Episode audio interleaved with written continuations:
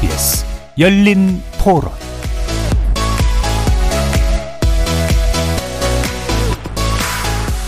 안녕하십니까. KBS 열린 토론 정준희입니다.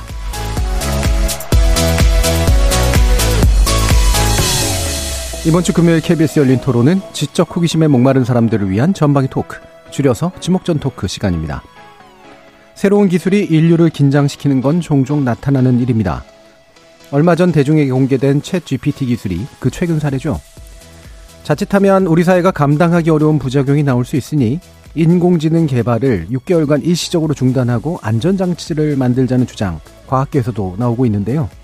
반란도, 반론도 만만치 않죠.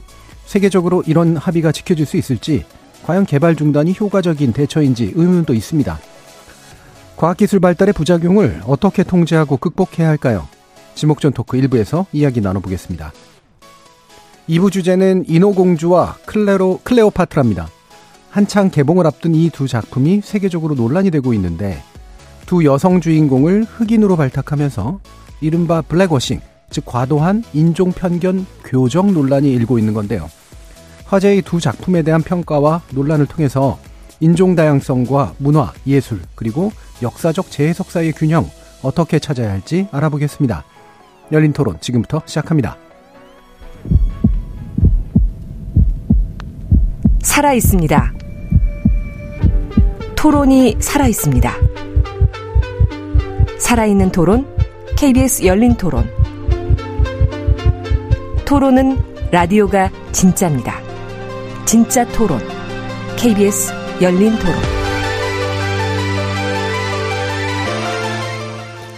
오늘 함께 해주시는 분들 소개하겠습니다. 나라를 걱정하는 물리학자 이종필 건국대 교수 나오셨습니다. 안녕하세요. 이종필입니다. 사람 사랑 공감의 소설가 서유미 작가 나오셨습니다. 안녕하세요. 서유미입니다. 정의와 평등, 정치 철학을 탐구하시는 김만권 경희대 학술연구 교수 모셨습니다. 안녕하세요. 김만권입니다. 저희 열린 토론 문자로 참여하실 분은 샵 9730으로 의견 남겨주십시오. 단문은 50원, 장문은 100원의 정보 이용료가 붙습니다. KBS 일라드의 모든 프로그램은 유튜브를 통해서도 함께 할 수 있습니다.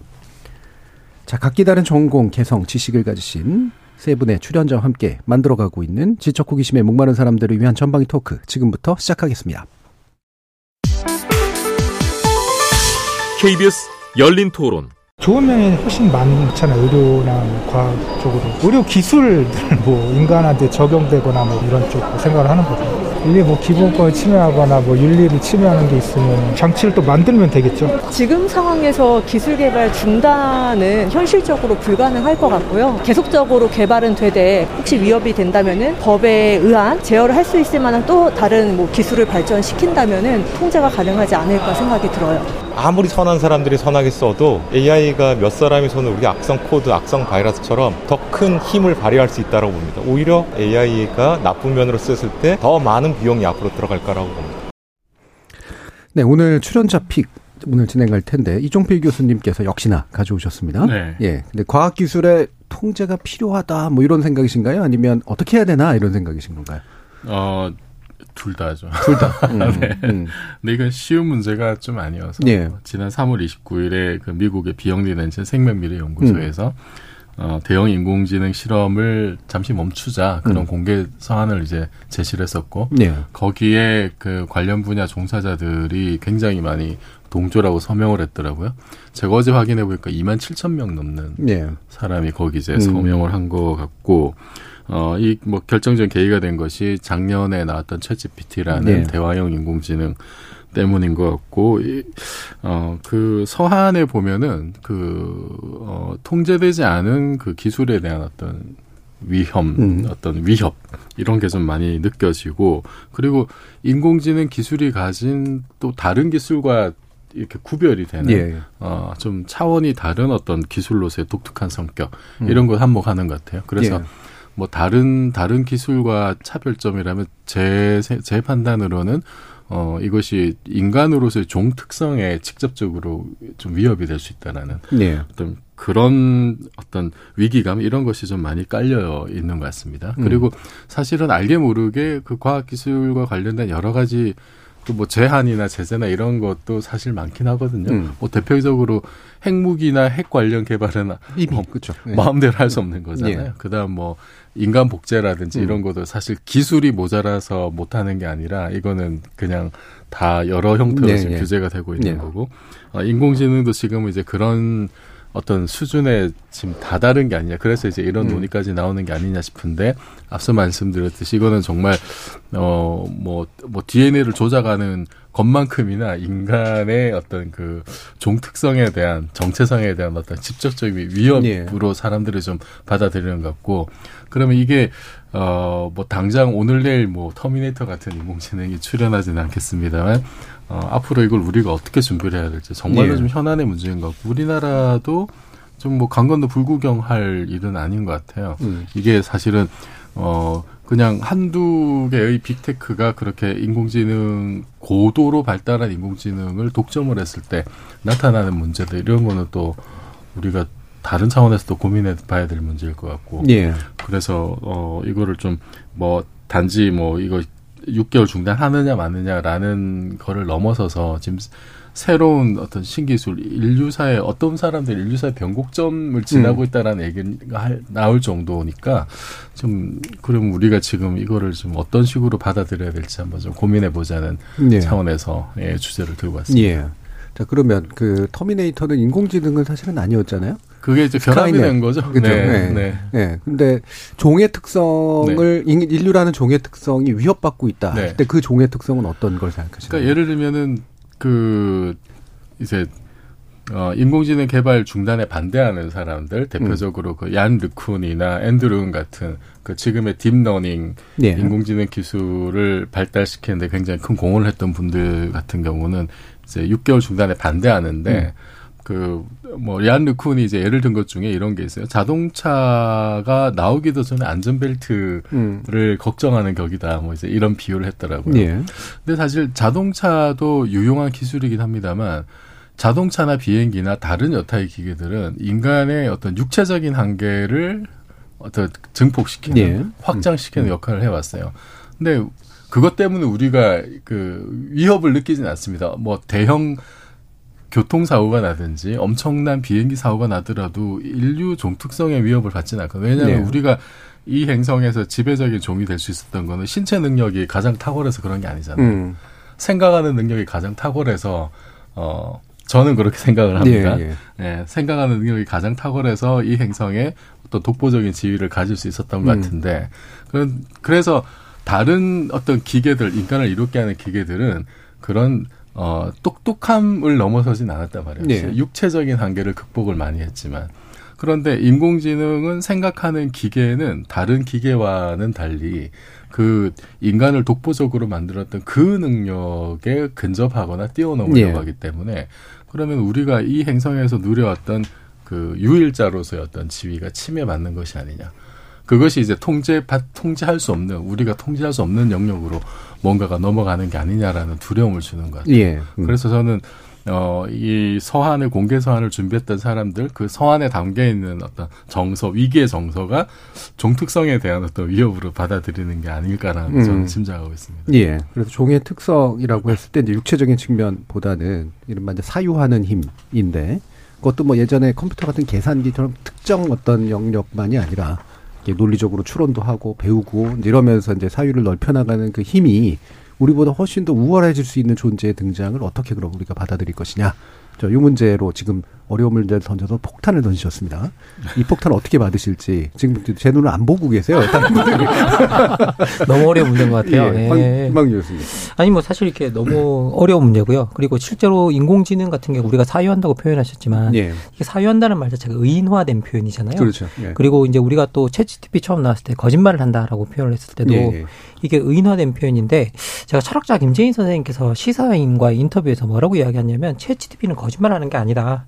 왜냐하면 거짓말은 하는 사람의 마음 속마음과 이 바깥에 표현되는 것에 차이가 있어야 되는데 예, 예. 음. 의도의 차이가 있어야 되는데 챗GPT는 그런 게 전혀 존재하지 않는다. 음. 이게 그렇기 때문에 기본적으로 이제 결코 그 대화형 인공지능이 거짓말을 하는 게 아니라 자기가 찾은 자료를 가지고 그냥 거기서 말을 만들어서 그냥 네. 꾸며낸 이야기를 하고 있을 뿐이다라고 이야기를 하고 있거든요. 그래서 저는 이게 근본적으로 지금까지 인공지능이 정말 인간의 종에 대한 도전일까라고 생각해 본다면 저는 좀 다르게 좀 생각하는 부분이 있어요. 예. 저도 개인적으로는. 그런데 문제는 뭐냐면 우리 인간이 의인화에 진짜 탁월한 존재거든요. 음. 우리가 고대로 이렇게 돌이켜 보면 많은 사물에다가 뭔가를 불어넣고 그렇죠. 그것들을 인간처럼 생각하고 이런 성향이 되게 강했고 심지어 어떻게 보면 이제 우리가 기억하실 텐데 이제 구글에서 이제 그 AI를 개발하던 블레이크 르모인이라고 하는 아주 유명한 이제 수석 엔지니어가 야 우리 자기가 그 당시에 개발하고 있던 인공 그 대화형 인공지능이 람다라는 것이 있었는데 네. 그 람다가 사람처럼 감정을 가지고 있다라고 음. 이야기를 했는데 사실 이게 AI 알고리즘을 구성하고 짜는 사람이라면 그게 감정을 가지지 않는다는 걸 다 알고 있었다 는 거예요. 네네네. 그런데도 불구하고 그 그걸 람다가 마치 사람처럼 이야기하고 감정을 가진다라고 느낄 정도라면 음. 기술자들조차 그렇게 느낄 정도라면 평범한 사람들은 네. 이게 결국은 그 인화되는 과정들에 훨씬 더 빨리 매몰될 수밖에 없다라고 예. 이야기가 나왔었고요.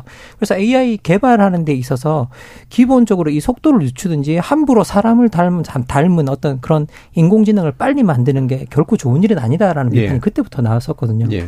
그래서 지금 이제 뭐 어떻게 보면 이종필 교수님께서 지금 이제 챗 GPT가 나오고 난 다음에 진짜로 어떻게 보면 어, 현실적으로 우리가 맡고 있는 질문을 좀 던지신 것 같고요. 그리고 기본적으로 우리가 사유한다라는 게 무엇인가에 대해서 그것이 인간을 근본적으로 규정하는 부분이라고 생각했었는데 이제 우리가 실제로 이, 이 인공지능은 알고리즘에 따라 움직이고 있을 뿐이겠지만 우리가 사유한다고 여기기 시작하고 그걸 받아들이기 시작하면서부터 어떻게 보면 우리 인간은 기계와 뭐가 다를까라고 하는 근본적인 질문이 또 이제 던져지게 되는 네, 거고요. 예. 그러면 그 질문 자체에서 대해서 우리가 어떻게 대답을 할 수 있어야 되는데 아직까지는 지금 이제 어떻게 보면 그게 너무 우리한테 이게 그걸 구분하거나 그리고 그걸 구분하면서 명, 명징하게 구분하면서 인간과 기계를 구분하면서 대답할 어떤 근거들이나 이런 것들을 우리가 공유하지 못하고 있다라는 예. 생각이 들 때가 많거든요. 예. 그래서 지금 그것 어떻게 보면 지금 6개월 중단하자는 선언이 저는 그런 것들을 공유하는 시간을 좀 갖자라고 음. 하는 어떤 상징적인 어떤 선언에 가깝지 않나라는 예. 생각이 좀 듭니다. 저는. 예. 어, 제가 듣기로 한 두 가지 정도의 내용으로 이제 들려요. 하나는 약간 생각의 방향을 좀 바꾸는 건데, 어, 인간하고 비슷하게, 비슷하게 하는, 행동하거나 이제 사고하는 것처럼 보이는 걸 계속 만들려고 노력했더니, 인간은 원래 자기처럼 보이, 보이는 그런 약간 환각을 음. 되게 쉽게 만드는 존재인데, 그게 유- 너무 유사해 보일수록 훨씬 더 인간처럼 느껴서 생기는 문제가 분명히 있을 수 있다. 음. 그렇죠. 거꾸로 이제 방향이 바뀌어 있는 거죠. 자, 그리고 또 한 가지는, 어, 지금 말씀하신 내용인데, 이게 과연 그러면 인간은 우리가 뭐 어떤 존재지? 우리가 그 돈, 답을 가지고 있나? 예. 인간하고 비슷한 존재가 나타났을 때 그것에 비춰봤을 때 그것과 구분되는 우리는 도대체 누군가? 이 답이 없는 상태라 가지고 뭔가를 만들더라도 어, 규제를 하거나 뭔가 하더라도 아마 그 거기에 대한 구분이 있어야 될 텐데 그게 정확하게 좀 형성이 아직은 안 돼 있는 상태인 것 같다. 그런 또 어려운 또 어, 반응을 던져주셨습니다. 자 그러면 또 어떤 어려운 반응을 어, 작가님 주실 수 있을까요? 일단은 챗 GPT 나오고서 주변 분들이 많이 사용도 해보시고 약간 두려움 속에 사용했다가 의외로 얘가 좀 잘못된 정보를 많이 아는 것 같다. 예. 어, 이런 얘기를 하면서 아 거- 결과물의 검증이 좀 필요하다 음. 이런 얘기를 하시면서 약간 안도하는 걸 안심하죠. 많이 음. 봤던 것 같아요. 근데 어 그러나 발전 속도가 너무 빠르고 실제로 이 뉴스가 나오고 우리가 이 얘기를 하고 얼마 지나지 않은 것 같은데 벌써 그 최근에 인하대에서 중간고사에서 챗 GPT 활용해서 그러니까 오픈북 보듯이 예. 챗 GPT를 열어서 쓸 수 있게 했다고 하더라고요. 그러면서 다른 학교에서도 이제 그거를 하겠다. 근데 학생들이 어 우리가 배운 내용보다 더 뭐 깊이 있는 내용이 나온 건 아니어서 그걸 활용해서 썼을 뿐인데 중요한 건 뭐냐면 우리가 팩트를 체크하지 못하면 이것이 음. 옳은지 아닌지 알 수가 없다. 근데 예. 자기가 잘 아는 분야는 당연히 팩트 체크가 되겠지만 모르는 분야는 챗GPT가 가르쳐 준 게 그냥 진짜라고 믿고 아마 그냥 사용할 수 있을 것이다. 네. 그러니까 지식에 있어서 챗GPT를 활용할 수 있는 사람이 생길 것이고 사실 그것을 활용할 수 없이 그냥 잘못된 정보를 줘도 믿을 수밖에 없는 사람도 아마 생길 것 같아요. 그리고 음. 보니까는 관련된 뉴스들 찾아보니까 스위스에서는 그 음성, 챗 GPT 음성 합성 기술 갖고 그 아예 진행자들의 목소리 복제해가지고 예. 하루를 그냥 그 AI 목소리로만 진행하는 라디오를 했다고 하더라고요. 그래서 어, 굉장히 그걸 늘려가겠다. 되게 흥미로웠다라는 얘기를 하는데 실제로 또 그 음성 복제 기술을 가지고 보이스피싱에 활용한 사례도 미국에서 또 있었고. 근데 예전에는 되게 많은 뭐 목소리들을 들어야 복제가 되고 속일 수 있었는데, 그러니까 이전에 보이스피싱은 사실 진짜 목소리가 아니고 약간 그 심리적 압박이나 판단력을 흐리게 하는 거였다면 이제는 아예 정말로 실제로 SNS나 이런 데 떠돌아다니는 목소리 한 3초 정도면 활용이 음. 가능하다고 하더라고요. 그걸 가지고 실제로 보이스피싱에 활용할 수 있는 사례가 벌써 나오는 걸 보면 우리가 이렇게 그냥 대략 아는 것들을 넘어서서 훨씬 더 빠르게 악용될 수 있는 상황이 네. 있다. 그래서 아까 6개월 멈춤이 정말 그 뭐 이렇게 논의, 뭐 공유, 공유와 그 다음에 약간 고민. 그러니까 이제는 인간이 어디까지 갈 수 있을까에 도 고민이 아니라 어떤 거는 하지 말아야 될까에 대한 고민을 네. 좀 해야 할 때인 것 같긴 해요. 예. 그리고 인공지능을 이용해서 카피한 보이스 피싱은 이를테면 제가 이종필입니다. 이러면서 열린 토론에. 나오는 이종필입니다. 이러면서 이제 사기를 칠 수도 있는 거고. 예. 자, 저 어? 언제 그, 오셨어요? 네. 저 우리 그 남편께서 예. 손정혜를 그챗 GTP에 넣어본 거예요. 예. 정확히 문제가 많더라고요. 저는 54년 3월 11일생으로 나오고요. 예. 서울에서 출생했고 87년도부터 여성 변호사로 등록되어서 무슨 제주 4.3 사건 뭐 이런 음. 것들을 했다고 나오더라고요. 도대체 이건 어디서 조합이 되어 있는지 왜냐면 생각보다 손- 나이가 많으시네요. 네. 손정혜라는 동명이인의 변 호사가 예. 없습니다. 예. 그래서 아, 이거는 뭐 정보가 굉장히 오류가 많구나 일단 이런 생각을 음. 해봤고요. 아마 이 정보 분야에서 우리 법조계 정보는 별로 취급을 안 하시는 걸로 제가 판단을 네. 했습니다. 그래서 그만큼 오류 가능성, 그러니까 초기라서 이제 오류인데 어느 정도 우리가 이 기술이나 이 인공지능이 가진 정보가 완전 팩트에 가까운 오류가 없는 불가결한 존재라고 믿는 시점도 도래할 수 있잖아요. 네. 지금은 어, 이런 정보가 틀려도 아유 그런가 보다 하는데 그 당시 그 이후에는 얘가 잘못된 정보를 했을 때 그냥 만연히 믿어버릴 수 있는 음. 어, 이 기술은 숭고하고 정확하고 팩트가 잘 정리되어 있다라고 믿는 순간에 우리 인류나 어, 사람들이 갖게 되는 공포라든가 두려움이 더 커지지 않을까 그런 생각 한번 해봤고요.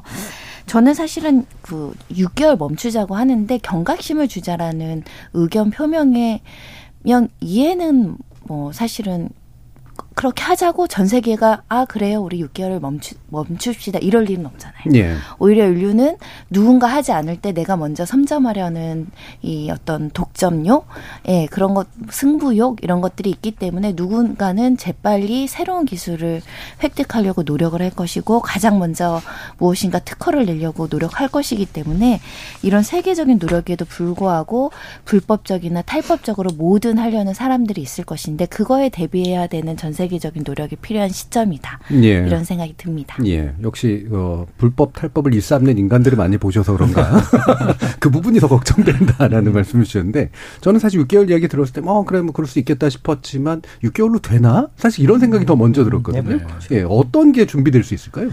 어, 그 공개 서한에 보면은 예. 어, 핵심 제가 파악한 핵심적인 내용은 안전 준칙을 만들자는 거예요. 음, 일종의 가이드라인 같은 거를 네, 가이드라인 같은 뭐 개발자든 뭐 음. 다 포함해서 어 그래서 어 인공지능 시스템이 합리적인 의심을 넘어서는 안정성을 확보하는 어떤 그거를 목표로 하자는 건데 어 그리고 어, AI 거버넌스 시스템을 함께 구축하자. 네. 어, 또 뭐 정부 당국과 음. 같이 뭐 전담 규제 기구를 설치한다라든지 고성능 AI의 어떤 계산 능력을 감독하고 추적을 할 수 있는 어떤 체계도 만들고 진짜 가짜 구별할 수 있는 어떤 출처 표시는 워터마크 음. 하는 이, 이런 데 대한 어떤 뭐 고민 그 다음에 뭐 AI로 인한 피해 피해에 대한 어떤 책임과 그 뭐 여러 가지 정치적인 경제적인 혼란을 좀 거기에 대비할 수 있는 뭐 새로운 기구 그리고 안정성 연구를 위한 어떤 공공 기금의 마련 이런 식으로 굉장히 좀 폭넓게 제안을 했더라고요. 예. 그래서 이게 어떤 거는 뭐 당장에 지금 뭐 시급하게 필요한 것들도 있고 또 어떤 것들은 장기적으로 지금 고민해야 될 것들도 있는데 어쨌든 저도 뭐 6개월이라는 숫자가 그렇게 중요한 것 같지는 않고 예. 하지만 어 예를 들어서 지금 뭐 그러니까 대규모 언어 모델을 지금 아주 높은 성능으로 돌리려면은 사실 그 아주 강력한 굉장히 비싼 그, 그 GPU 칩도 예, 필요하고 뭐 돈도 굉장히 많이, 많이 들고, 에너지 많이 네. 들고. 그 다음에 그거를 그 학습시키기 위해서는 데이터도 엄청나게 또 많이 들어가야 되고 그 사실 동네 구멍가게 살 수 있는 일은 아니긴 예. 하거든요. 그래서 어 그런 부분들에 대해서 사실은 의지만 있으면 예를 들어서 좀 좀 이렇게 그 단순 무식한 방법이긴 한데 그런 그런 고성능 칩 사용 제한이나 사실 이런 식으로 하면은 제재는 가능하거든요. 예, 예. 어느 정도까지는. 그렇겠죠. 네. 예. 근데 그 정도까지 한 거 굉장히 좀, 어, 너무, 너무 좀 심각한, 내- 또, 내지는 뭐 너무나 좀, 그, 좀 투박한 방식인 것 같고, 음. 그렇게까지, 여기서 서안에서는, 어, 만약에 이런 그 자발적인 어떤 그 중단이 일어나지 않으면 정부가 개입하라라는 건데, 예. 정부가 개입하는 건 방금 말씀하신 그런 방법까지 아마 음. 동원이 되겠죠. 예를 들면은 그런 고성능의 GPU 칩 같은 경우에는 뭐 전략 물자라서 중국에는 못 들어간단 말이에요. 예, 예. 그 중국이 그래서 사실은 이 분야에서 좀 뒤떨어지는 것 같기도 하고. 음. 어, 그래서 그런 사태가 오기 전에 사실은 그 어쨌든 개발자들이 어, 한번 이 좀 심각하게 좀 고민을 해봐야 되는. 그리고 어, 그 개발자들뿐만 아니라 이거는 어쨌든 우리 인류 전체에게 그 새로운 어떤 그 고민거리가 되기 때문에 예. 그좀 심각하게 저는 좀 받아들여야 될 문제다. 그리고 여기에 맞춰서 사실 각국 정부들도 정부 나름대로 여러 가지 방안들 준비하고 있더라고요. 예. 이탈리아 같은 경우에는 아예 그 GPT를 차단을 해버렸고, 예. 그다음에 유럽도 EU 차원에서 뭔가 좀 준비를 하고 있는 것 같고, 우리나라도 뭐 인공지능 윤리 관련해서 뭔가 지금 과기정통부에서 어떤 뭐 팀을 꾸려서 하고 있는 걸로 알고 있는데, 어좀 음. 저는 네. 그 예전에 그런 생각이 들어요. 그 핵무기를 처음 만들었을 때 음. 이게 사실 과학자들이 인류 공동의 자산으로 관리하자라고 제안도 있었는데 그게 실패하면서 지금의 어떤 질서가 만들어진 거잖아요. 핵 강국이 이렇게 좀 인공지능도 만약에 적절한 규제가 되지 않았을 때 그런 식의 어떤 그 몇몇 그힘 있는 어떤 회사나 힘 있는 나라들에 의해서 이게 독점되었을 때 예. 어떤 세계 질서가 또 이렇게 바뀔지 음. 좀 그, 그런 걱정도 좀 들긴 해요. 예, 이제 나라뿐만 아니라 이제 세계를 걱정하시는 이제 과학자가 되셔가지고 걱정하실 게 되게 많은 수심이 가득한 얼굴이에요 지금 옆에서 보면.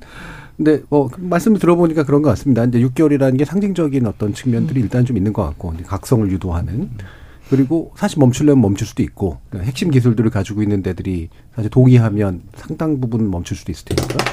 그리고 그 핵심 기술을 가지고 있는 데들이 참여하는 게 사실 또 되게 중요할 것 같네요. 이제 그들이 거버넌스 안으로 들어와서 이제 어, 공동으로 뭔가 의제를 가지고 이야기를 하는 상태가 만들어지는 것을 일단 해보자 아, 정도로 일단 이해가 되는데. 어, 손 변호사님은 사실 법이라는 거는 대부분 국제법을 제외하고는 안에서만 작동하는 거니까. 근데 이 부분은 이게 사실 국- 특정 국가법으로만 해결할 수 없는 문제일 것 같은데 근데 기본 방향들은 거의 유사하게 논의되고 있습니다. 유럽이나 미국이나 우리나라도 지금 정부에서 여러 가지 이제 개정안 논의 또 연구 용역 시작을 했는데 큰 틀에서 첫 번째는 저작권의 문제가 있는 거죠. 왜냐하면 네, 네.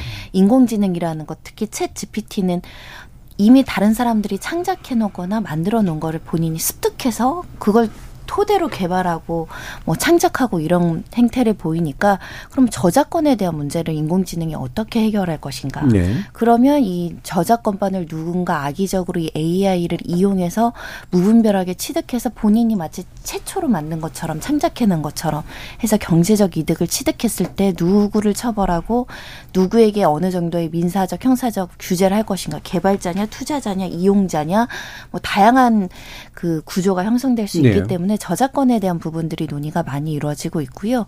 그리고 두 번째는 이제 개인정보법의 문제이죠. 왜냐하면 인공지능이 일을 제대로 하기 위해서는 수많은 정보들을 취득하는 과정에서 아까 제 개인정보도 잘못 취득했는데 그런 개인정보를 하나하나 동의할 때 우린 개인정보법이 동의받게 되어 있잖아요. 근데 AI는 그냥 순식간에 확 동의 절차 없이 개인정보를 수집해서 강범위하게 악용했을 때의 문제점. 그래서 이 개인정보 문제가 있고요. 세 번째는 인공지능은 사실은 사람도 아니고 법인도 아니기 때문에 얘한테 어떤 소위 말하는 법인격이라는 표현이 있는데 법인격 이 사람을 어떤 당사자로 네. 취급할 것인가의 문제, 주체성을 인정할 것인가의 문제인데 이거는 결국은 책임과 결부되는 거거든요. AI가 좋은 일도 할 수 있지만 결국 사고를 치거나 문제를 일으킬 수 있는데 AI를 이용해서 간접 정범, 그러니까 이제 도구화해서 사람을 죽일 수도 있고 해칠 수도 있고 이렇잖아요. 이랬을 때 이 AI에 대한 어떤 책임을 어떻게 규율할 것인가에 대한 문제가 이제 법인격 문제로서 논의 되고 있어서 요 큰 틀 안에서는 각국에서 거의 대체적인 유사한 흐름으로 논의가 되고 있는 것 같고요. 음. 다만 이제 이게 어떤 어 선제적인 실행은 이제 아직은 조금 요원한 상태라서 누군가가 규정과 가이드라인을 제시하고 테스트하고 그러다 보면 전 세계적인 규범화될 가능성이 있어 보인 상황인데요. 음. 아직은 사실은 AI가 개발되는 단계이고 실질적으로 최근에 AI가 어 만든 그림책을 미국에서 저작권 등록을 했는데 이제 미국 저작권청이 등록을 취소한 사례. 우리나라에서 어떤 AI 인공지능이 저작권을 위반해서 계속 상업적으로 어 하고 있어서 그걸 담당하는 사람을 이제 법적인 처벌한 사례들은 나오고 있는데요. 네. 이건 기존 법제하에서 음. 처리를 하고 있는 것이고 앞으로 새로운 법 제도는 마련해야 되는 거죠. 예. 그러니까 사실 뭐 저작권법 이런 것도 이제 국내 법들로 다 쓰지만 이제 이게 사실 그 FTA나 이런 것들에 의해서 영향 받아가지고 조절이 일어나고 이제 그러잖아요. 어, 이 뭐 법인격은 이제 뭐 구- 국내에서 할 수 있겠지만 이게 이제 저, 글로벌한 차원에서 이제 일어나는 일이라 음. 뭔가 배우고 끌어오고 적용하고 또 이러고 음. 서버도 바깥에 있고 이제 이런 거라 아까 말씀하신 거버넌스가 제일 중요할 것 같은데 김만국 교수님 어떻게 생각하세요? 뭐 사실 이게 정말 거버넌스가 가능할지에 음. 대해서 의심이 되는 부분이 상당히 많고요. 예. 그리고 디지털 자본 자체가 워낙 초국적 자본이고 그러네. 그리고 국가를 넘나들고 있고요. 그리고 사실 지금 저 인공지능 분야에서 통용되는 말이 저도 찾아보니까 데이터는 많을수록 좋다.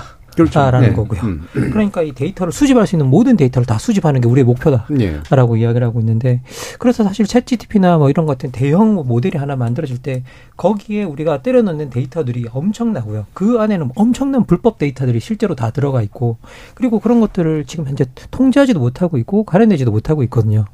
보니까 제가 이게 얼굴 인식이나 뭐 이런 것 하는 어떤 인공지능도 이렇게 해서 보니까 원래 조도나 뭐 이렇게 명암, 뭐 각도 이런 거에 따라 다 다르게 나오 기 때문에 예. 이게 원래 사람 얼굴 하나를 식별하려면 수백 장의 사진이 필요하대요. 그렇죠. 음. 그런데 이걸 우리가 이게 페이스북 같은 거로 다 올려주고 있는 거죠. 음. 페이스북, 인스타그램 이런 거로 다 올려주면서 이 민간 기업들이 그런 것들을 가지고 정보를 가지고 있는데 실제로 민간 기업이 아닌 학문 연구를 한다거나 뭐 이렇게 반대쪽에서 뭘 하는 그런 쪽에서 인공지능 같은 걸 구축할 때는 사실 그런 것들을 자기가 긁어 모을 수 없기 때문에 인터넷에 있는 그냥 데이터들을 그냥 긁어 모아서 예. 다 갖고 가서 하는 음. 일들이 벌어지고 있고 그러다 보니까 데이터 쪽에서는 완전히 뭐 어떻게 보면 개인 정보나 이런 것들은 뭐 사실상 무시되고 있는 그런 상황이고요. 그리고 우리가 데이터 마이닝이라고 표현하잖아요. 음. 그래서 이제 데이터를 마치 우리가 천연 자원 캐는 것처럼 네. 이렇게 이야기 하고 있는데 사실 그렇게 천연자원처럼 데이터를 생각하면 이렇게 그냥 뭐 있으니까 우리가 거기 뭐, 뭐 거기 산이 있으니까 올라간다처럼 자원이 있으니까 우리가 캔다라는 식의 어떤 객관적인 그런 게 가능하겠지만 사실은 알고 보면 데이터 마이닝이라는 게 내가 가지고 있는 모든 정보, 나의 정체성 이런 것들도 다 가져갈 수 있는 네. 어떤 그런 부분들이기 때문에 어떻게 보면 상당히 어떻게 보면 데이터를 어떻게 통제할 것인가, 음. 데이터를 수집하고 이러는 것들 자체에 대해서도 우리가 어떻게 해야 되는가에 대한 통제가 있어야 되는데 지금 현재 인공지능이 거대 모델이 구축되는 과정에서는 그냥 데이터를 긁어모으면 긁어모을수록 좋기 때문에 여기에 대해서 어떻게 통제할 수 있는 기준 자체가 없어서 이런 부분에 대해서도 우리가 좀 통제가 예. 가능해야 되는데 근데 지금 현재 상태에서 이게 초국적 이런 상황에서 이게 정말 가능할까라는 예. 생각이 듭니다. 저는 예. 개인적으로. 아까 손 변호사님이 이제 이런 이제 저작권 문제와 어, 개인정보 보호에 관련된 문제가 이제 그 계속해서 준비되고 있다. 근데 이제 개인정보 보호도 사실은 비- 비식별 정보라 그럴까요? 그러니까 인간 그러니까 그 사람의 어떤 특정한 특정할 수 없는 나머지 데이터들은 서로 쓸 수 있도록 만들어주는 방식을 좀 쓰잖아요. 그거를 긁어오는 것 자체도 이제 문제가 될 수. 있다라고 그렇죠. 보시는 예, 거죠. 예. 예. 어떠세요? 작가님? 네. 와, 너무, 그러니까 통, 지금 이제 김만고 박사님 통제 얘기를 많이 하셨는데 사실 6개월 멈추자는 것 자체가 저희 같은 이런 범인들이 모르는 뭔가 많이 아는 사람들이 아, 멈추자면 큰일 날 것 같은 두려움을 느끼니까 그런 얘기가 나왔을 텐데 실제로 진짜 인공지능이 하는 일들이 계속 데이터를 가지고 복제하고 합성하고 활용하는 건데 네. 경우의 수가 진짜 어마어마한 거니까요. 그리고 아까 이제 그 저도 보이스피싱 그 활용 사례를 보면서 어, 우리가 인간들 사이의 어떤 그런 공감 그리고 뭔가 나눔 연결돼 있다라는 어떤 굉장히 인간적인 그 진짜 종의 특성을 한껏 느끼기 위해서 근데 그걸, 그걸 디지털과 함께 느끼기 위해서 개발한 SNS가 이제 우리한테 가장 큰 예. 이렇게 발목을 잡게 만드는 음. 그래서 예전에도 그런 얘기도 있었었거든요. 이제 그 그 SNS를 활용하는 엄마나 아빠들이 자기 아이가 너무 귀여우니까 아이 사진이나 그렇죠. 이제 동영상을 많이 올리는데 그게 이제 사실은 가장 큰 범죄의 음. 표적이 된다. 아이를 올리지 마라. 뭐 인권 이걸 떠나서 그런 얘기를 했었는데 우리가 인간으로서 누리려고 하는 모든 것들이 다 사실은 이제 악용될 가능성이 있는 거고 말씀하신 통제를 벗어날 수 있는 거고 최근에도 벌써 막 사람하고 챗 GPT가 같이 쓰는 책 같은 게 막 나오기 시작하더라고요. 근데 어 그것들이 이제 구분이 사라지는 거죠. 어디까지는 인간이 한 거고 어디부터는 챗 GPT가 한 거고 그리고 저도 사실 제가 쓴 걸 다 모르는데 제 것을 가져다가 어느 정도 활용해서 얘가 뭘 만들어냈을 때 이제는 이런 표절이나 우리가 뭐 인간과 인간이 하던 표절의 문제도 선이 명확하지 않은 상태에서 이제는 이 표절이나 이런 복제 부분이 상상을 초월하는 분야로 번져나갈 수 있다는 거. 예. 예, 그런 것들에 대한 우려가 이제 되죠. 예. 그 작가분들이 대부분 이제 제일 그 좋아할 거라고 남들은 이렇게 그 독자들은 생각하지만 제일 싫어하는 것 중에 하나가 자기가 쓴 책들과 자기가 모르는 기억 못하는 내용 물어보는 거 이거 되게 싫어한다 그러더라고요. 그 약간 소름 끼친다고. 7606님께서 모르면 과장해서 상상하기 마련입니다. 용기보다 두려움을 앞세우는 사회에는 미래가 없습니다. 또 유튜브에서 MK님이 인공지능이 마음대로 취합하고 종합한 정보를 우리가 본다는 것 자체가 소름 끼칩니다. 제한이 필요한 것 같긴 합니다. 라는 말씀도 주셨습니다. 어, 이제 떠오르는 생각은 이게 사실, 음, 이런 이제 데이터를 마음대로 이른바 데이터 마이닝이라고 이제 표현하듯이 이렇게 그냥 어, 마치 그 우리 초기 개- 개척 시대에 아무거나 다 이렇게 긁어오면 되듯이 하는 그런 것처럼 이제 여겨지는 게 결국 나중에 문제를 만드는 거니까 요거에도 좀 새로운 생각을 할 필요가 있다라는 것 같고 또 한 가지 포인트는 이른바 머신러닝이잖아요 이런 게 그러니까 이게 그냥 인간처럼 소소하게 제한이 제한을 가진 생물이 그냥 노력해서 하는 건 모르겠는데 이제 무제한적인 어떤 기계가 이거를 쭉 다 모아서 학습해서 뭔가를 쌓는 그런 행위는 확실히 뭔가 문제를 만들 가능성들이 좀 있긴 한 것 같거든요. 이 두런 뭐 이 두 가지 포인트 외에도 어떤 것들을 좀 우리가 좀 주목하면서 어, 이런 경계점들을 마련해 나가야 예. 될까? 그러니까 방금 말씀하신 것들은 어, 어떻게 보면은 이제 인공지능이 굉장히 성능이 지금도 상당히 높습니다만 어, 앞으로 계속 더 좋아졌을 때 벌어질 수 있는 여러 가지 이제 현상적인 일들, 예. 뭐 정보 개인 정보 유출의 문제라든지 뭐 표절의 문제라든지 관련된 저작권 문제라든지 이것 상당히 좀 심각할 것 같고 음. 현안일 것 같고 제 학생들은 벌써 자기 직업적 미래에 대한 위기감을 느낀다고 하더라고요 네, 예. 이미 음. 뭐 코딩하는 학생들도 그렇죠. 그렇고 아니면 네. 예술하는 학생도 마찬가지고요. 예. 이미 그, 그 현실화된 느낌이 조금씩 들고 있고 그런데 그거를 좀 더 넘어서서 좀 본질적인 문제, 아까 제가 말씀드렸던 종특성과 관련된 문제와 좀 연결되는 거 하나 말씀드리면은 이게 GPT라고 하는 게그 자연어를 처리하는 예. 인공지능 그 알고리즘인데 이것이 이제 발전의 궤적을 보면은 이게 그 파라메터 수를 갑자기 늘리고 그 계산 능력을 키웠더니만 사이즈를 키웠더니 그 이전에 없던 능력들이 창발적으로 나타나는 현상들이 그렇죠. 창발적. 특성이라 그러죠. 네. 음. 그러니까 얘는 그냥 말만 가르쳤는데 어느 순간 기본적인 더하기 곱하기를 하고 예.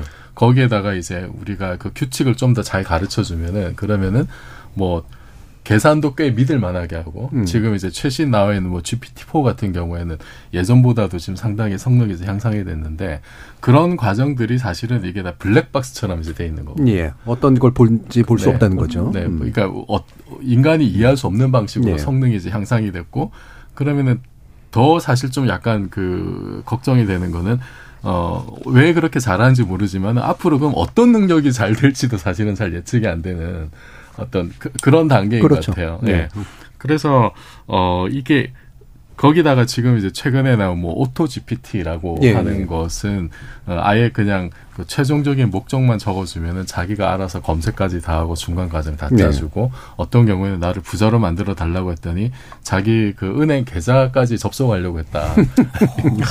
예. 최종 목적만 가르쳐주면 중간에 알아서 처리하는 알아서. 처리하니까. 예. 예. 이제 그런 사례들도 지금 나오고 있어서 예. 어 그, 그렇다고 뭐 그 Auto GPT가 뭐 어, 사유 능력을 가지고 있느냐 인식을 가지고 있느냐라고 하면 그렇지는 않을 거예요 분명히. 음. 어, 사실은 이게 인간이 자각을 하고 인식을 한다는 것이 무엇인가에 대해서도 사실 잘 모르고 있긴 한데 예. 모르긴 하지만 그래도 지금 수준이 아직 그 정도까지는 분명히 아닐 거예요. 분명히 음. 아닐 건데 이 기술의 발전 방향이라고 하는 게 방향과 속도를 보면은 이게 그 몇 년 앞을 이렇게 추정을 이제 해볼 수가 있는 건데 예. 이 어디로 가고 있는지 어 그거는 좀 이렇게 정말 좀 저는 이제 거기에 대해서 좀 경각심을 약간 느껴지거든요. 특히나 이게 그 창발적 능력이 계속 나온다고 하는 거는 음.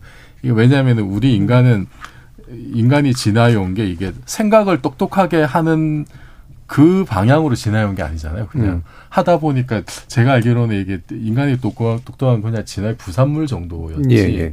근데 기계는 기계는 우리가 정해준 목표에 따라서 얼마든지 사실 능력이 향상이 될 수가 네. 있는 거고. 음. 근데 그것이 앞으로 뭐 내년 내후년에 이 계산 능력과 파라미터를 엄청나게 늘렸을 때 지금은 그 GPT-4 같은 경우에는 뭐 뭐, 뭐, 수조 개의 파라미터, 뭐, 그 이상 알려지진 않았습니다. 그렇게 예상을 하고 있는데, 그게 더 많이 늘어났을 때, 어, 어떤 일이 벌어질지, 이게, 그 알려지지 않은 미지라는 게 음. 있잖아요. 옛날에 도널드 럼스펠트 음. 미국 방장관이 얘기했던, 우리가 무엇을 모르는지 알면 대출을 할 수가 그렇죠. 있는데, 무엇을 모르는지조차 모르는 요소들이 있는 거 아닌가라는 이제 좀 음. 걱정이 되기 시작을 해요. 음. 그래서 사실은 어 우리가 지금 인공지능 이렇게 고성능 뭐 언어 모형에 기반한 고성능 인공지능이 앞으로 계속 발전해 나갈 때 우리가 무엇을 모르고 있는지를 일단은 명확하게 좀 알아야 된다. 예.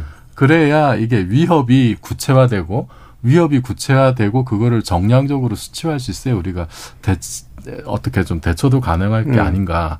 저는 그래서 어, 여기 그 공개 사안의 어떤 그런 프로토콜 만드는 과정에서도 좀 그 그런 문제도 저는 사실 좀 포함이 됐으면 좋겠어요. 예. 그러면은 그러니까 사실 이런 것들은 어쨌든 역사의 새로운 단계인 건 맞긴 한데 어, 과학기술이 이제 언제나 새로운 기술이 나왔을 때 인류가 당황하다가 대처하다가 이런 것들이 반복되는 또 역사이기도 해서 이제 과학기술사나 과학 철학하시는 분들은 이제 그런 것들을 연구하시는 분들이잖아요. 어, 정치 철학을 하시는 분이 그걸 아실 것 같지는 않습니다만. 예. 그럼에도 불구하고 이제 뭐 이런 것도 일종의 뭐 정치 경제적도 문제이고 사회가 움직여야 되는 문제이기도 하고 그러니까 권력의 문제이기도 하고 사회는 어떤 식으로 대처해야 될까 이런 상황은 나름대로 원칙을 좀 세워놓을 필요는 있을 것 네. 같아서. 아니 뭐 사실 우리가 인공지능을 하나 우리가 들여다보면 인공지능 자체가 어떻게 보면 아주 자본 집약적 사업이고 예. 그리고 정치적 결정이 따라줘야 그렇죠. 움직일 수 있고 음. 그리고 한편으로 보면 우리가 데이터를 돌리려고 하면 데이터를 돌리기 위한 하드웨어와 에너지가 필요하고 그러면 그건 직접적으로 광업까지 연결이 되거든요. 음. 그래서 실제로 우리가 이렇게 들여다보면 AI 자체는 되게 전체적으로 보면 그러니까 정치, 경제, 사회, 문화의 집약체처럼 지금 현재 움직이고 있어요. 그래서 이걸 우리가 지금 어떤 방식으로 대응할 것인가라고 생각해 봤을 때 좀 하나 난감한 부분은 뭐냐라고 하면 과거에는 어떤 기술이 개발될 때 우리가 이러이러한 문제가 나올 것이라는 걸 어느 정도 좀 예측할 수가 있었는데 그러다 그럼 뭐 예측을 하고 그리고 또 다른 문제가 나오면 그것을 뒤에 따라가서 규제를 하더라도 예. 뭐 이렇게 늦은 게 아니었는데 음. 지금은 뭔가 하나의 문제를 해결하기 위해서 어, 이, 이런 문제가 나왔으니까 이걸 규제를 해보자라고 해서 그런 규제 세팅을 세우면 다른 기술이 튀어나오고 예. 또 다른 기술이 나와서 또 다른 문제를 만들어내고 있어서 지금 법은 늘 규제라는 측면에서는 뒤늦게 따라잡고 있는 예. 부분이라 사실 그걸 따라잡는 속도가 현저히 느리거든요. 음.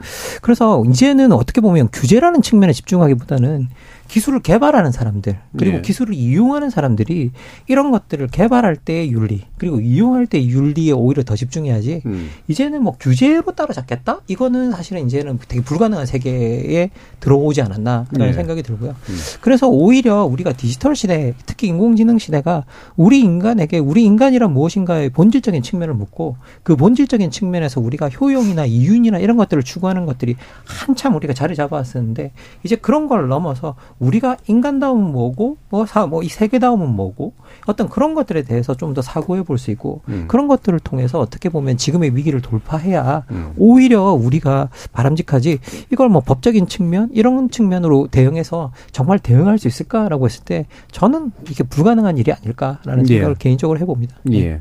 그래서 법이나 도덕이나 윤리가 이제 뭐 다시 규범이란 말로 다 얽히긴 하지만 사실 법은 이제 제도적 대응을 하는 거고 시간이 필요한 문제고 도덕은 선악 판단이 들어가는 거고 근데 윤리 같은 경우에는 실제로 인간다움의 문제의 전제를 두고 이제 실제로 행위를 하는 사람들이 스스로가 이제 판단을 하는 어떤 기준들이니까 그 영역에서 이제 뭔가를 좀 해결해 봐야겠다라는 말씀으로 좀 이해가 됩니다.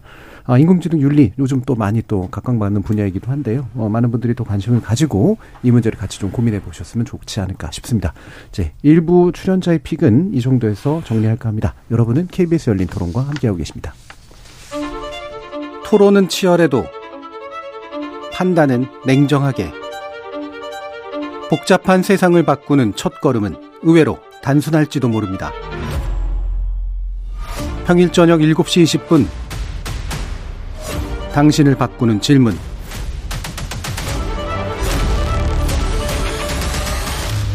KBS 열린 토론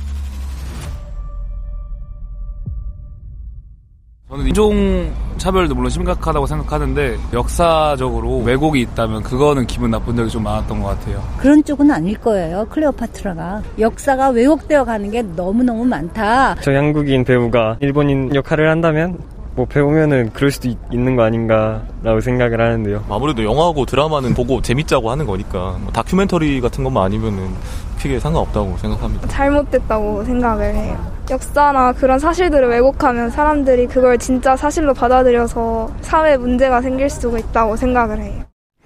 지적 호기심에 목마른 사람들을 위한 전방위 토크. 정치철학자 김만권 교수, 물리학자 이종필 교수, 소설가 서유미 작가, 손정혜 변호사 이렇게 네 분과 함께 하고 있는데요. 자, 제작진이 골라주신 건 보통 뜨거운 감자를 골라주시는데 아주 많이 뜨겁진 않은데 약간 좀 곤란할 수도 있는 그 측면도 있는 것 같습니다. 그러니까 디즈니 쪽에서 이제 하는 인어공주 그리고 클레오파트라 이제 역사적 인물 내지 이제 기존에 우리에게 아주 익숙하게 알려진 그런 캐릭터인데 이게 이제 보통 백인이거나 또는 적어도 흑인은 아닌 어 사람들이 등장하는 그리고 그런 미인들이 등장하는 어 그런 컨텐츠였는데 여기에 이제 흑인을 주인공으로 내세웠다 그래가지고 상당히 많은 사람들이 불만을 가지고 있기도 하는 것 같아요. 어, 이게 이제 인종을 굳이 바꿔야 되느냐, 예. 어, 다른 방식으로도 할 수 있었을 것 같은데, 라는 그런 이야기들도 하긴 합니다. 특히나 이제 예전에 그런 컨텐츠를 즐겼던 분들, 그걸 함께 자라났던 분들은 더 그런 느낌들을 갖는 것 같은데, 그래도 뭔가 나름대로 고민이 있어서 한 거 아닐까라는 생각도 있고요. 이런 논란을 어떻게 기본적으로 보시는지, 둘 다 또 여성 캐릭터고 하니까 여성분들의 이야기 먼저 한번 들어보면 좋을 것 같아요. 손 변호사님.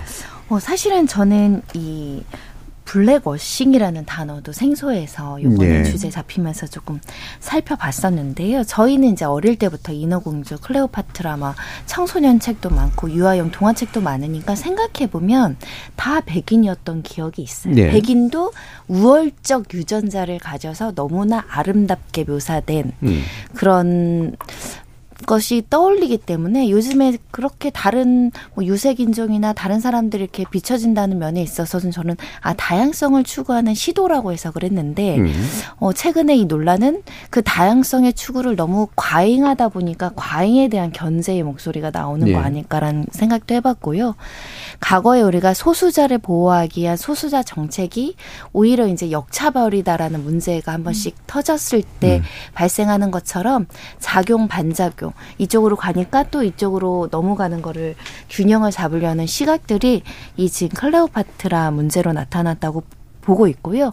우리나라에선 별로 관심이 없는 것 같은데 이, 이 사건이 실제로 이 모 변호사님이 이집트 검찰에 고발까지 했다고 합니다. 이집트 검찰이요? 네, 예. 사실 그래서 이집트 변명을 찾아보고 싶은데 예. 찾을 수가 없었고요. 미디어 규제법을 위반했다 이런 혐의로 고발했다고 하는데 뭐 결과와 상관없이 어떻게 이게 결론이 나는지 궁금합니다. 예. 그러니까 이게 이제 보통 PC라고 이제 부르는 Political Correctness의 연장인데, 그러니까 기존의 전형적 전형성이라고 부르는, 그러니까 이거는 예를 들면 잘생긴 백인 남성 내지 예쁜 백인 여성, 뭐 귀족, 뭐 그다음에 노예 관계, 뭐 이런 것들을 이제 뒤집어 보자라는 그런 시도에서 이제 상당히 좀 진보적인 의미가 있었던 시도인데, 아 이게 과연 이 정도까지 가야 되느냐 이제 이런 생각들을 이제 하는 거잖아요. 그래서 서 작가님 어떠세요? 그 이제 디즈니가 올해 탄생 100주년이라고 네. 하더라고요. 그러면서 자사 그 애니메이션을 영화로 많이 제작하면서 뭐 인어공주도 그렇고 피터팬하고 팅커벨도 다시 이제 영화로 하고 맥설 공주 하는데 거기에 되게 많은 캐릭터들을 흑인이나 그 유색 인종으로 음. 어 캐스팅을 한다고 해요. 그러면서 이제 블랙워싱 논란에 되게 많이 이제 그 이야기가 나오고 있는데 어 저도 그 이 사람들이 이제 많이 주장하는 것 중에서 특히 이제 인어공주 같은 경우는 내가 어릴 때 봤던 네. 내가 가지고 있는 그 인어공주의 그림 음. 하얀 피부에 붉은 머리를 네. 가진 인어공주를 훼손 당하는 느낌이다. 음. 음, 나는 인어공주 보지 않겠다라고 이제 얘기를 하시는 분들이 이제 많은데 저는 뭐 그것도 이해는 해요. 음, 어렸을 때 가졌던 이미지들 저도 백설공주는 일단 이름 자체도 사실은 이제 예. 뭐 백설이니까 그런데 어 그것이 바뀐다고 했을 때 일단은 어 우리가 가지고 있는 기본적인 어떤 그 거부감 같은 건 충분히 있을 수 있다고 생각을 음. 하고 그리고 저는 그런 논란들 자체가 굉장히 의미 있다고 생각을 해요. 예. 저도 어렸을 때 동양인이니까 우리 주변에 보이는 얼굴들의 어떤 기본적인 게 있는데 만화나 영화 이제 외국 걸 보면 아 저런 게 예쁜 거고 우리는 좀 덜 예쁘나지 우리는 아직 좀 멀었구나 이런 느낌 가지고 텔레비전 영화 봤던 것 같아요 그런데 예. 어 지금 나오는 것들 물론 이제 좀 과도하고 너무 받아들이기 힘든 정도다라고 말하는 의견들 도 있지만 저는 최근에 이제 바비 인형 같은 경우도 사실 예. 굉장히 음. 오랫동안 지속적으로 변화를 꾀하면서 휠체어 탄 바비도 나오고 최근에 이제 그 다운 증후군인 바비도 나오고 하면서 어 조금 이제 디즈니가 조금 굉장히 급격한 변화를 꾀해서 그렇지 굉장히 의미 있는 행동이라는 또 생각도 들고 그리고 예. 고민해 보게 만들고 음. 음, 그래서 저는 좋은 의미로 보고 있어요. 예. 7910님이 인어공주야 동화니까 흑인 배우가 캐스팅돼도 큰 문제는 없을 것 같은데 클레오파트라는 그리스계라는 역사적 사실에 근거해서 주인공을 발탁해야 되는 거 아닐까요? 이게 이제 픽션과 넌픽션에 관련된 문제하고도 또 이제 복잡하게 얽혀든 측면들이 좀 있죠. 뭐 이런 거 같이 포함해서 이종필 교수님도 말씀 주시죠. 네, 저도 사실 좀그 부분이 좀 중요한 것 같아요. 예. 인어공주는 어차피 좀 가상의 인물이니까 사실은 어 우리 고정관념을 깨는 어떤 새로운 시도들이 저는 오히려 예. 재밌을 것 같아요. 음. 저도 그 제 마음속에 있는 인어공주 상이 있지만은 어 네, 왜? 마음속에 있는. 마음속이 너무 마음속이 블랙박스라서 머릿속 아니고 시커먼 것 같습니다. 제 마음을 상상하지 마세요. 그 전형적인 이미지가 있잖아요. 예. 그거를 벗어나는 어떤 시도도 굉장히 저는 일단 재밌을 그 자체가 저는 재미있는 시도일 것 같고 예. 또 선입견을 깨고 고정관념을 깨고 어 정말 다양성 확보 뭐 이런 면에서 상당히 좋을 것 같은데 클레오파트라는 역사적인 인물이라 예. 역사적인 인물이고 또 이집트 사람들이 어떻게 보면 또 당사자잖아요. 일차적인 당사자여서 아 이거는 조금 좀 어, 좀 유가 다른 문제가 아닌가라는 생각이 예. 들고 특히 지금 논란이 됐던 게 넷플릭스에서 다큐멘터리를 음.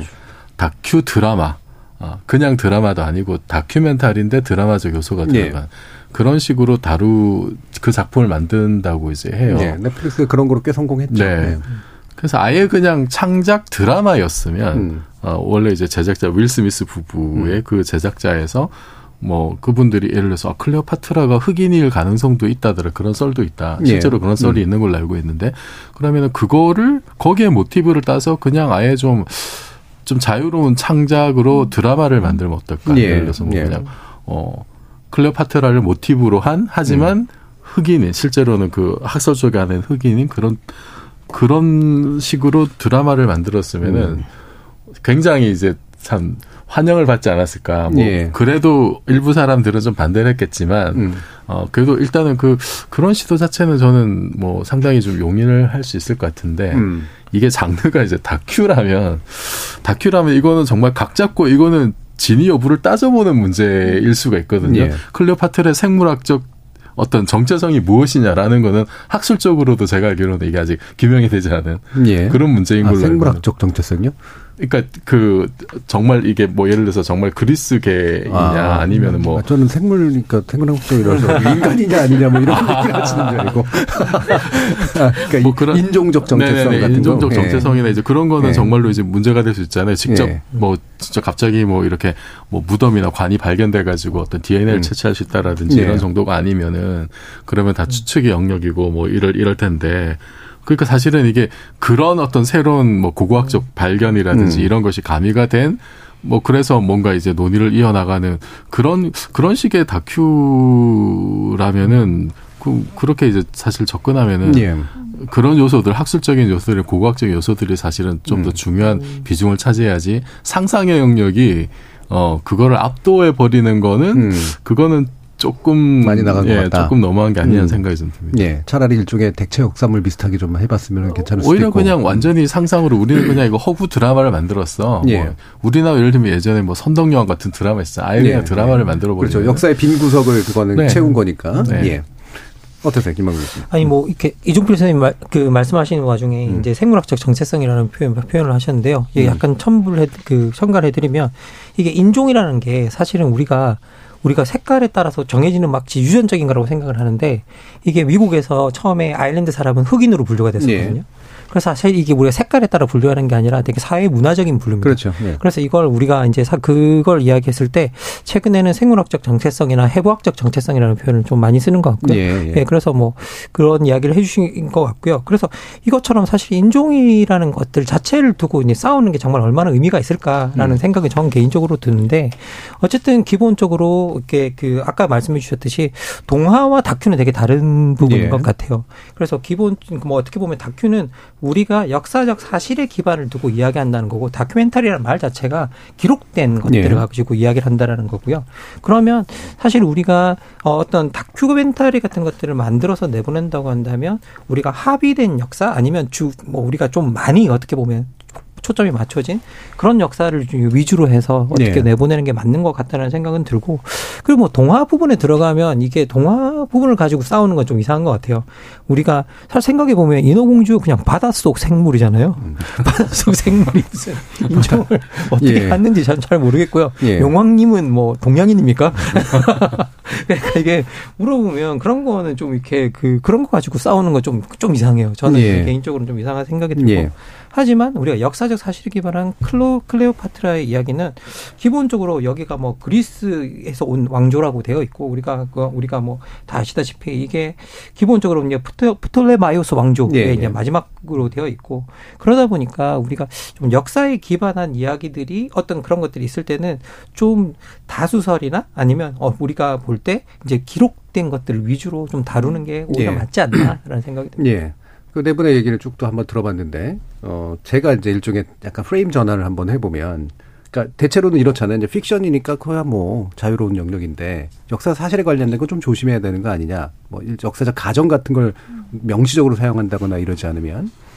그런데 저는 두 가지가 동일할 수도 있다고 보거든요. 어떤 면에서 동일하냐. 전 심, 이런 불만이 나올 때 심리적 기반을 봐야 되는데 예를 들면 디즈니를 보고 자란 사람들에게 있어서 자신의 공유된 기억이 건드려지는 게 되게 싫은 거예요. 근데 역사도 일종의 공유된 기억이잖아요. 그러면 두 가지가 사실이다 아니다의 문제를 떠나서 왜 우리가 공유하고 있는 기억을 너희들이 창작자라는 이름으로 함부로 건드려? 나는 그게 되게 싫어. 예, 라는 반응일 수도 있다라는 생각을 하거든요. 그리고 이게 이제 바로 뭐냐면 특히나 요즘에 수용자들이 굉장히 권한이 세졌기 때문에 창작자들이 창작은 오로지 창작자의 몫이야. 라고 생각하는 것에 대해서 반권력적인 행동들을 많이 한다는 거죠. 함부로 건드리지 마. 우리의 의견을 듣고선 좀 만들어 봐. 라고 하는 그런 생각들이 좀 바탕에 깔려 있다라고 보는데 그래서 이제 기타 드라마에서도 이와 같은 유사한 문제들이 좀 나오잖아요. 뭐 살광하니 뭐 이런 것들도 좀 그렇고요. 그리고 역사 왜곡인 이런 건 이제 그 불만을 정당하기 위한 일종의 논리죠. 예. 그래서 어떤 생각들을 더 하시는지 한번 궁금하네요. 예. 작가님. 결국 이제 자본의 힘에 예. 대한 음. 얘기인 건데 음. 최근에 그 드라마 작은 아씨들 정석영 작가가 썼던 그 드라마 저도 다 보진 않았는데 거기 어그 베트 이제 내, 그 베트남에서 그 베트남 전쟁에 대한 부분을 거기 나오는 인물 중에서 어, 그 원기선 장군이라는 그 인물이 베트남 전쟁에 참전한 인물로 나오고 그거에 대해서 이제 한국 군인은 뭐 베트공을 어떻게 할 수 있고 음, 뭐 베트남 전쟁이 영웅이다라는 이제 발언하면서 이제 그 베트남에서 문제가 되고 실제로 거기서 방영을 아예 안 해버리고 했었던 예. 부분들이 있었던 것 같아요. 근데 어 저는 어 뭐라 그럴까요? 가끔 그 이제 PC함에 대한 것들인데 음. 드라마에 나오는 인물이 그 캐릭터에 맞는 역할에 따라서 어떤 발언을 할때 예. 그거를 드라마 전체나 그 드라마를 쓴 작가 그러니까 그 드라마와 관련된 모든 사람들의 정체성하고 동일시해서 보게 되는 경우가 좀 생기는 거죠. 예. 근데 어 엄밀하게 이제 드라마 자체가 가지고 있는 성격이 그런 내용인 것이 아니라 거기에 나와 있는 어떤 인물이 그런 생각을 가지고 발언을 예. 하는 것. 음. 그거를 일단 구별할 수 있어야 되는데 음. 이게 이제 모가 건드려지면 감수성이 건드려지는 예, 부분들이 그렇죠. 생기는 거예요. 그러니까 이것이 그래 그 사람의 의견인 건 맞는데 왜 하필이면 그런 인물을 만들어? 예. 왜 그런 발언을 하게 해? 음. 왜내 귀에 그게 들리게 그렇죠. 하는가라고 하는 이제 부분들이 만들어지는데, 예, 캐릭터를 설명하기 위한 것 한마디로 그러니까 드라마나 영화나 소설 같은 서사 장르에는 선한 사람만 나올 수 있는 건 아니거든요. 음. 도덕적인 사람만 나올 수도 있는 것도 아니고 우리가 사는 세상처럼 다양한 인물이 나오는데 어, 다양한 인물들 중에서 내 마음에 맞지 않는 인물들, 음, 그 다수가 좀 꼴보기 싫어하는 인물, 음. 그런 인물들이 나왔을 때 이제 걸고 넘어지는 부분들에 대해서 조금 고민을 해야 되고, 어, 저는 그래서 이제 나중에 인터뷰한 거 보니까 작가가 이제 우회적으로 사과를 했더라고요. 자기가 예. 좀더 어, 이렇게 생각하지 못했던 것 같다. 근데 음. 그게 또 역으로, 음, 물론 이제 저는 그 부분에 대해서 작가가 참 힘들겠다라는 생각을 좀 했었는데 역으로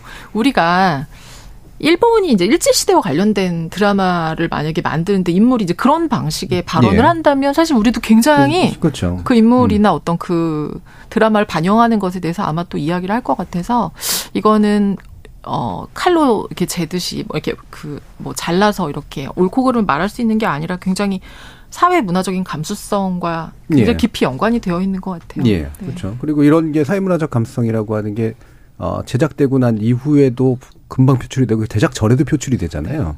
그러니까 창작 과정에 영향을 미치는 현상들이 당연히 나타나게 된단 말이죠. 검열을 계속 하게 돼요. 그렇죠. 맞아요. 예.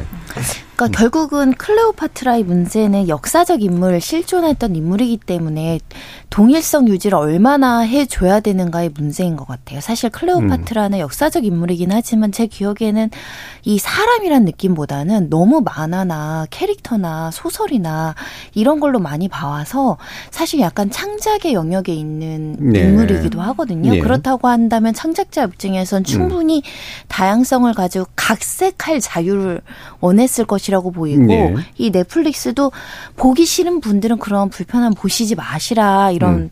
발언까지 나오더라고요. 네. 그래서 각색의 자유와 실존 인물에 대한 동일성 유지에 대한 충돌로선 로도 제가 읽히기도 했는데 우리가 많은 실화를 바탕으로 한 영화라든가 역사적 인물에 대한 영화가 항상 유가족들이랑 트러블이 있거든요. 예, 그렇죠.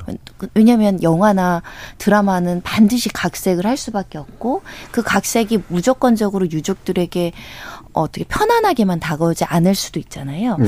그런 면에 있어서는 우리가 유족이 아닌 이상, 유족이 아닌 이상 실존 인물이나 실존 사건을 좀 창작자가 비틀고 각색하고 뭐 다양한 요소들 특히 이 사건에선 인종적 다양성을 추구했다고 예. 우리가 막 이렇게 뭐 고발 조치까지 됐다고는 하는데 이거는 뭐 이집트 정부에서 그런 거고요. 그럴 수 있나? 그냥 저는 그런 생각이 들어요. 예전에는 저희가 어떤 캐릭터를 봤을 때 그 캐릭터는 딱 이래야 된다라는 어떤 상징적인 게 있잖아요. 근데 다른 각도에서도 한 번씩 느껴보면 또 새로운 느낌이 들지 않을까 그런 생각도 해봅니다. 예. 교수님. 이뭐 이게 클레오파트라 같은 경우에는 또 이게 이집트 같은 경우에 보면 이게 약간 자기 신들의 정체성 문제 와도 있다는 연결돼 생각이 있죠. 좀 드는 건데요. 실제 이게 그 이집트를 보 이집트 제가 저도 자료를 찾다 보니까 저도 찾았는데 이게 고대 이집트인들 자체가 내륙에 있는 그 아프리카인들과 자신들을 구분했대요. 그래서 실제로 그림을 그리거나 뭐 토기를 만들거나 그럴 때 피부 색깔 자체를 다르게 그려 넣었다고 예. 이야기를 하고 있거든요. 예, 실제 그래서 이게 피부와 예, 실제로 예, 실제로 이제 다르게 그려 넣었다고 이야기를 하고 있고 그러면서 자기 자신들을 계속 그렇게 구분해 온 과정들이 있었기 때문에 자기 정체성 부분과 좀 연관이 되어 있다라는 생각이 들고 그래서 어떻게 어떤 역사적 인물이 어떤 세계적인 인물인 것도 맞겠지만 그 역사적 인물 자체가 어떤 지역에서의 누군가의 정체성을 규정하는 문제와도 또 연관이 되어 있다면 그 정체성을 그 쪽의 사람들이 어떻게 규정하고 있는가를 좀 존중하는 방식으로 음. 뭔가 꾸며지는 게 좀 낫지 않을까라는 예. 게제 개인적인 생각입니다. 저는 그 창작의 자유는 기본적으로 존중이 돼야 될 것 같은데 거기에 대한 뭐 흥행 성적은 또 자기 스스로 책임을 지면 되는 네, 건 시장의 자유적은. 맞죠. 뭐 보기 싫으면 예. 보지 마 이것도 뭐, 뭐 맞는 얘기긴 한데요. 예, 근데 사실은 그러면은 이렇게 옛날에 있던 고정관념을 비틀어서 예. 새롭게 제작할 자유가 있다고 하면 예를 들어 좀 극단적인 경우로 인디애나 존스 시리즈에 나오는 음. 그 장면을 비틀어서 나치를 찬양하게 만들면 어떻게 될까? 예. 그것도 창작의 자유로 다들 존중해 줄 것인가? 음. 아닐 것 같거든요. 예. 어. 그럼 왜, 왜 다른 거는 비틀어도 되고 이건 비틀어도 안 될 것인가? 어. 그래서 어, 이거는 좀 쉽지 않은 문제일 것 같고, 음, 나치나 이제 2차 대전에서의 어떤 그 반인륜적인 범죄 음. 이런 거는, 어, 어느 정도 정리가 된, 정리가 음. 되고 합의가 되고 극복된 역사라고 저는 생각을 해요. 음. 어, 그렇기 때문에 암묵적인 어떤 그 어떤 선이 저는 분명히 이제 있는 것 같고, 예. 그 작은 아씨들 같은 경우에는 이 참 베트남 문제가 이게 참 쉽지가 않은 게 일단 그 우리 콘에서도 예전에 이제 비슷한 주제 한번 다뤘던 것 같은데 네. 그 국군에 의한 베트남 양민 학살 문제 이게 베트남 내부에서 이게 사실 잘 정리가 안 된 문제잖아요. 이 사건을 언급하는 것 자체를 굉장히 좀 안 좋아하고 네. 그 정부도 그렇고 국민들도 그렇고 그러니까 그 베트남 전쟁에서의 아픈 기억들 상처들이 정리가 어느 정도 뭐 이렇게 수습이 되고 정리가 되고 그 역사적 사실을 서로가 가해자 피해자가 받아들이고 이런 단계가 아닌 것 같아요. 예. 이런 단계가 아니고 우리는 좀 약간은 어떻게 보면 좀 가해자 입장이었는데 그래서 거기서는 조금 자유 로운 위치에 있는. 그래서 이거를 좀 덤덤하게 이제 표현을 했던 것 같고 사실 기계적으로 보면은 아니 그때 저기 그 우리도 그 참전 군인이 사실은 빌런으로 나오잖아요 드라마에서. 빌런이 이 악당인데 악당이 나쁜 소리 한 건데 뭐가 문제냐라고 사실은 이제 우리는 받아들일 수 있지만은 근데 베트남 입장에서 이게 정리되지 않은 역사이기 때문에 말씀하셨듯이 이게 지금 언급되는 것 자체가 굉장히 상처가 될 수 있는 상황이어서 예. 이런 거는 어좀 사실 배, 그 고민을 해야 되는 문제죠. 근데 음. 나 작가도 정말 답답했을 것 같아요. 이게 정말 그냥 우리, 1차적으로는 우리나라 국민들 보라고 만들었을 것 같은데. 예. 이게 뜻하지 않게 뭐 OTT나 이런 걸 타고 이제 그 베트남 사람들도 보면서 예, 상하지 않았던 문제가 예. 터진 예. 것 같아요. 그래서 우리도 그러니까 지금 글로벌 시대에 어, 우리가 지금 만든 콘텐츠가 어 어떤 식으로 다른 나라에 파급적인 효과를 미칠 것인가 다른 나라 소재들이 들어왔을 음. 때 이거에 대한 좀 좀 더 세심한 고민은 분명히 필요한 것 같다라는 예. 생각이 들고 그래서 같은 맥락에서 예전에 이제 우리나라도 뭐 조선구마사나 설광화 같은 경우에도 그렇죠. 이것도 저는 어, 예를 들어서 조선구마사 같은 경우는 이게 뭐 중국 자본이 들어오면서 뭐 복식이나 음식이 문제가 됐는데 이게 우리 입장에서는 이게 우리 시청자 입장에서는 이게 동북 공정하고 연결이 된 것 같아요. 음. 그렇죠. 네, 그 문제가 만약에 이제 해결이 됐다 어느 정도 중국에서 정부가 적극적으로 나서가지고 동북 공정 못하게 한다라든지 뭐 고구려 문제나 이런 거를 뭐 중국하고 한국이 같이 이렇게 해결하려는 노력을 보인다라든지 그런 움직임이 있었으면은 좀 쿨하게 넘어갈 수 있었을 텐데 음. 그 문제가 정리되지 않고 오히려 음으로 양으로 이렇게 더 확대되는 그런 분위기에서 김씨도 자기 거라 그러고 막 이런 상황에서 이제 이 문제가 터지면 정리되지 않은 역사이기 때문에 이게 현실의 문제하고 그냥 연결이 돼버린 것 같습니다. 예. 지금 0042님이 정치적 올바름을 너무 억지로 콘텐츠에 집어넣고 있는 거 아닌가라는 생각이 드신다는 말씀을 주셨고요. 2209님은 아 싫으면 안 보면 되지 뭔 컨- 클레오파트라 DNA 검사해 본 것도 아니잖아요. 라는 또 그런 말씀도 주셨는데 이게 이런 식으로 이제 의견이 갈리는 거잖아요. 그러니까 결국에는 어, 특정 컨텐츠, 문화적 컨텐츠가 이제 단순히 창작의, 창작자가 그냥 툭 하고 던져버리는 게 아니라, 어, 읽혀지고 보여지고 그러면서 그 컨텐츠에 내 정체성이 일부 들어가 있거나 뭐 연관돼 있으면 그 사람들의 어떤 감정이나 수용 상태를 고민하지 않을 수 없는 상태가 온 건 분명한 것 같다. 어. 그러면 이제 창작자들의 어떤 마음의 상태도 좀 바뀌어야 되고, 창작 과정도 좀 바뀌어야 되고, 수용하는 사람들도 또한 뭔가 좀 새로 좀 세울 것도 있는 것 같고, 어떻게 보세요? 아, 뭐 기본적으로 저희들이 문화적 콘텐츠가 과거에는 국경 안에 갇혀져 있었다면 이제는 정말 국경이 열리면서 그렇죠. 이게 네. 한뭐 드라마가 하나 만들어줘도 전 세계 사람들이 다 보는 이제 그런 컨텐츠들이 되어가고 있기 때문에 사실 컨텐츠를 만드는 사람들의 발상도 조금은 바뀌어야 되겠다는 생각은 들고요. 특히 저희들이 어떻게 보면 역사적인 것들을 담고 있는 것들 네. 그리고 그런 것들이 다큐멘터리 형식을 띠고 있는 것들 그런 것들은 최대한 어떻게 보면 사실과 그리고 이제 어떻게 보면 합의된 내용들을 존중하면서 기본적인 것들을 존중하면서 만들어지면 좋겠고요.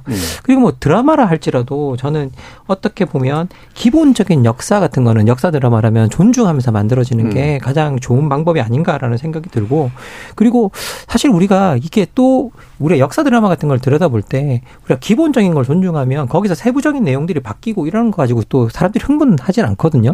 사실 대표적으로 뭐 선덕여왕한테 드라마는 역사적으로 팩트 자체가 틀린 것들도 많고 예. 예, 그런 것들도 많았는데 그거 뭐 시청률은 또 엄청났었잖아요. 그런데 생각해 보면 거기 우리가 조선구마사 같은 경우도 생각해 보면 이게 어떤 거기 안에 들어가 있는 팩트가 우리가 생- 생각하는 아주 그 논문도 나와 있는 걸 실제로 봤는데요. 우리가 존중하는 세종대왕을 저런 식으로 그리고 있고 그게 중국풍과 만나고 예. 중국 자본과 만났다. 이거 아 이거 문제가 있어. 라고 사람들이 생각하는 부분들이 생겨났던 것 같아요. 그래서 드라마의 의도를 더 의심한 것 같다라는 예. 생각이 들거든요. 그래서 기본적으로 우리가 뭔가를 만들어질 때 그 컨텐츠도 문제지만 사람들에게 그 의도가 어떻게 비춰질지를 우리가 좀 더 제작자들도 고려해보는 부분이 좋은 것 같아요. 예. 그건 저는 지금 제일 신난 건 넷플릭스밖에 없을 것 같은데요. 뭐, 예. 그렇죠. 예, 음. 논란이 되고 자기들 돈 벌 테니까 넷플릭스만 지금 신나 있는 것 같은데. 예. 근데 정작 만든 사람과 수용자 사이에서 갈등이잖아요. 생각해 보면. 예. 그런데 이제 이 만든 사람들이 이제 이 컨텐츠들이 전 세계로 뻗어나가고 어떤 그런 어떻게 보면 지구적 컨텐츠가 된다라는 것들을 좀 명심하고 좀 기본적인 아, 타자의 역사에 대한 존중 그런 예. 부분과 좀 어, 그런 부분을 좀 염두에 두고 음. 어, 만들었으면 좋겠다라는 생각이 예. 넷플릭스는 신나는지 몰라도 디즈니는 굉장히 힘들어하는 것 같다는 느낌이 좀 들긴 하는데 다른 세 분도 마무리를 한 번씩 일부씩 들어보도록 할까요? 손 변호사님?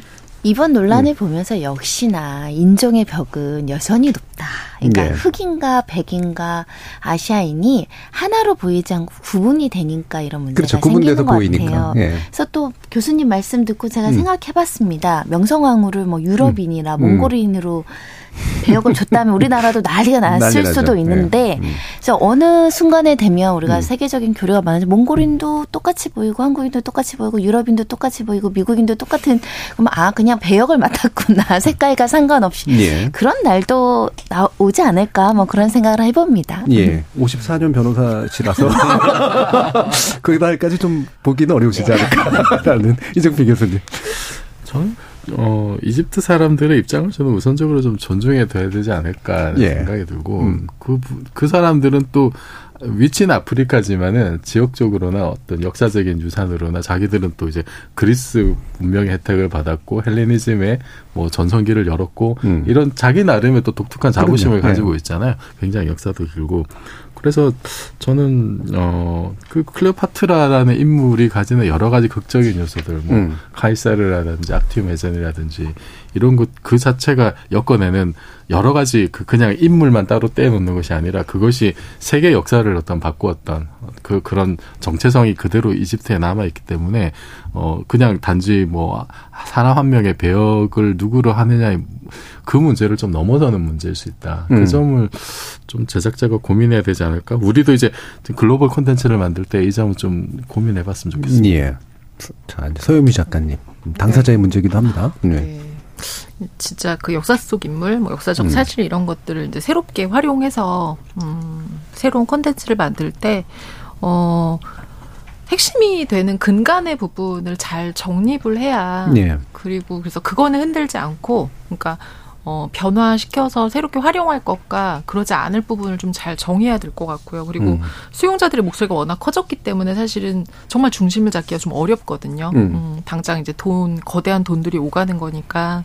그래서 저는 수용자들이 또 그만큼 좀 성숙한 태도가 필요하다는 생각이 들어요. 너무 예. 그 편협한 그리고 우리 목소리, 내가 좋은 방식, 음, 으로만 보는 것이 아니라 좀 더 넓은. 왜냐하면 정말 말씀 우리 나눈 것처럼 이제는 우리가 우리 것만 보는 것도 아니고 어, 다 같이 굉장히 글로벌한 상태로 어, 서로 수용하고 또 만들고 하기 때문에 만드는 창작자나 음, 보는 어떤 그 시청자들이나 다 조금 더 많이 예. 고민하고, 그러니까 만들 때도 비판할 때도 좀 예, 더 예. 고민하면 좋겠다는 생각이 들어요. 예. 지금 최지영님께서 의도는 좋더라도 작품을 훼손시키지는 말았으면 좋겠습니다. 정치적 올바름을 반영하고 싶다면 또 다른 종류의 오리지널한 이야기를 만들면 어떨까 싶어요. 가끔 2차 장작 같은 걸로는 또 괜찮을지 모르겠습니다.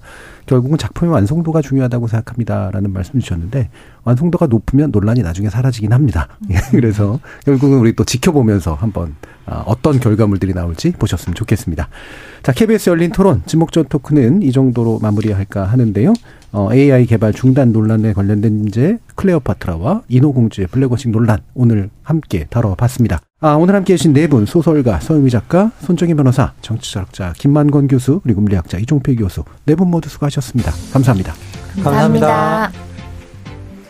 방금 서 작가님께서 말씀하신 것처럼 창작자도 고민하면서 만들고 수용자도 만들어진 이후에 그 작품에 대해서 제대로 평가를 해주면서 이야기가 진행되면 좋겠습니다. 저는 문화적인 작품이란 결국 사회적 커뮤니케이션의 일종이라고 생각을 합니다. 지금까지 KBS 열린 토론 정준이었습니다.